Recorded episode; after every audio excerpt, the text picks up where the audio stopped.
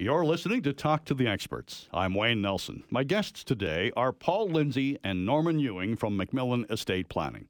A reminder that the MacMillan team will be hosting virtual webinars on Thursday, January 11th, and again Thursday, January 25th, both days at 6:30 p.m. to talk with you about some important considerations for your estate planning as we start off the new year.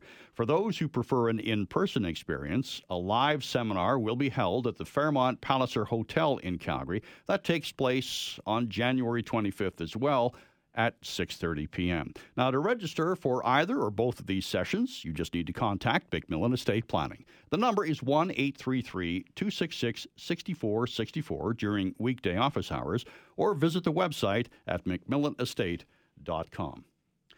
All right, Paul and Norman, I'd like to expand a little bit and, and take it into a, little bit of a focus on trusts. And in previous shows, we have spent some time talking about trusts and the role that they play within an estate plan. So let's have a quick refresher, if we could. Give us an overview of exactly what a trust is and how it works. Okay, so Wayne, I would say that the the easiest way to describe a trust is that it's a, it's a legal structure that allows for the protection of assets and we could be protecting assets in our lifetime, or we could be protecting asset value after we die. Effectively, we are saying, well, a trust is a fence, it's a barrier between third parties and the assets that the trust holds. We've just been talking, of course, about the use of trusts in an investment concept, context, I should say. And so, what we're talking about there is saying, well, if we have our investments held in a trust, the value of those investments is protected from third party claims. And in the last segment, we then started to get into uh, legal points, talking about our wills and so on. And in that context, we find that many of the families that we are working with take the view that, okay, because I have a net worth now that is quite substantial, I've perhaps outgrown a simple, straightforward will, and so there is more of a place for trusts within the the design of my of my estate plan. So, for example, if we have a will whereby we aren't necessarily deviating in any way, shape, or form from what the client wants, so perhaps if it's a married couple, they say, if one of us dies, the surviving spouse inherits everything. When we both pass, it all goes to the children, grandchildren, etc. Yeah, fairly we're, standard. Exactly. We're not interfering with that. We're simply saying that if your beneficiaries inherit through a trust rather than on the typical no strings attached basis, what we are doing is we are putting that fence around the inheritance. So maybe if we think about the children, the idea is that that estate that you've toiled and sacrificed to build, when it moves to the children, isn't going to be lost to perhaps a son in law or a daughter in law if there's a relationship breakdown. It isn't going to be lost if the child has issues with creditors or somebody sues them. And of course, these are all nasty things that we hope never ever happen to our children. But it's part of life and it does happen. It is part of life. And, and please don't think for a second that Norman and I are super cynical people the point of estate planning is about planning for the worst and hoping it never happens. And using trust planning is is one such uh, example of that.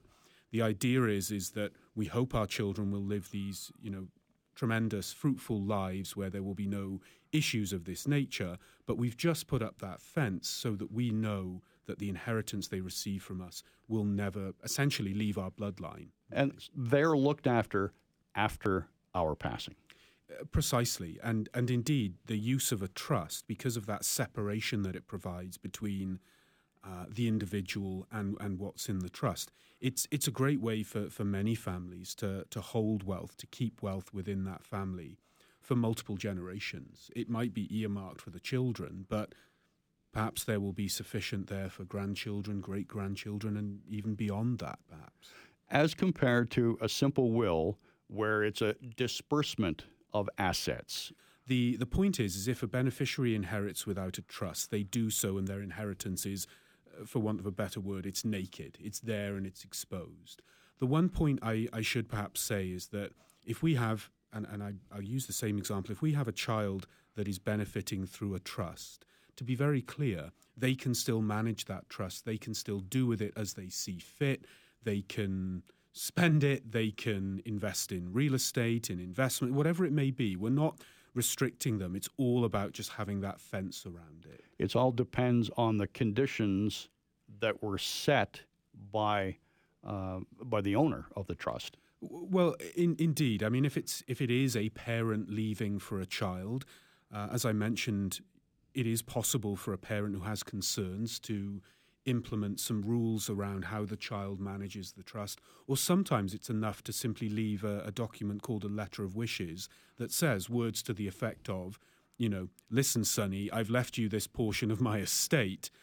I want you to enjoy it. I want you to take a benefit from it. But my goodness, don't forget how hard mum and dad had to work to build it. So when you are looking at, you know, heading off to buy your first Ferrari or whatever it may be, just remember how hard we worked and just remember that we would actually, our preference is that you use this to ensure you have, say, a comfortable retirement, a nice place to live, the kids are maybe educated, uh, those those sorts of things. So you can put in place those those restrictions, and indeed, some families do if they have a potentially wayward beneficiary, or even if there's a beneficiary who maybe has some uh, health concerns.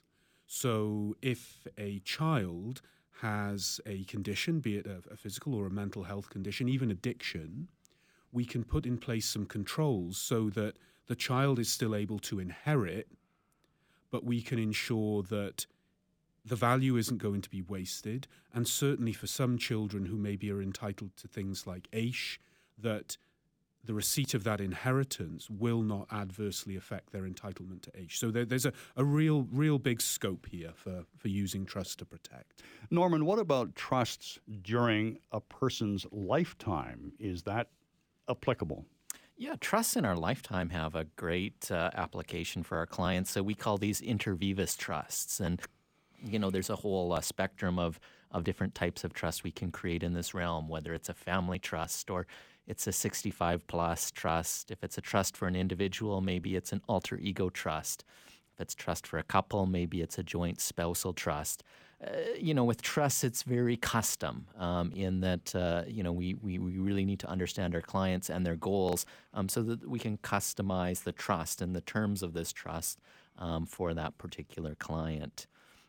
But if we're looking at one of these trusts, uh, you know, in a person's lifetime, sometimes we're using this trust to avoid probate as we've talked about before, you know, probate is this public process where, um, you know, we sort of get authority to deal with the uh, assets in an estate, and there's notices that have to go out. And it's where you find out that you have all the relatives you didn't previously know about. Uh, yeah, maybe uh, there's more uh, more claims or, or people getting excited about the estate, uh, but there's also this tax issue, and uh, you know, I guess maybe if you're in Alberta, it's it's maybe not as much on the forefront, but um, you know, British Columbia and, and some other jurisdictions in Canada have probate taxes.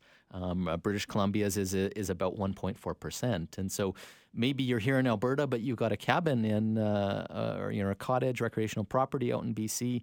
Uh, maybe you're exposed to probate taxes that way. And as you can imagine, uh, you know, 1.4 percent on on the value of a, a nice property in BC can add up it can be even more important, uh, you know, for some of our clients that are based in BC. So, you know, they've got all of their assets in BC. Imagine an estate of, you know, eight to ten million dollars in BC, um, and you're applying uh, 1.4 percent tax to that. You know, you can do the math. It it adds up to hundreds of thousands of dollars in taxes, and that can be avoided with proper planning through a trust in their lifetime it, it you know it can also work in uh, you know for estates with multiple jurisdictions. I've worked with families that own real estate in, in three different jurisdictions. As you can imagine, the taxes and fees, um, you know, in those multiple jurisdictions add up. Uh, and uh, you know it may really simplify and, and reduce that uh, the, the, fees in that process for the estate um, to create a trust in their lifetime. All right. Well, let's pause right there. We'll uh, continue our discussion when we come back. You're listening to Talk to the Experts. I'm Wayne Nelson. My guests today are Paul Lindsey and Norman Ewing from MacMillan Estate Planning.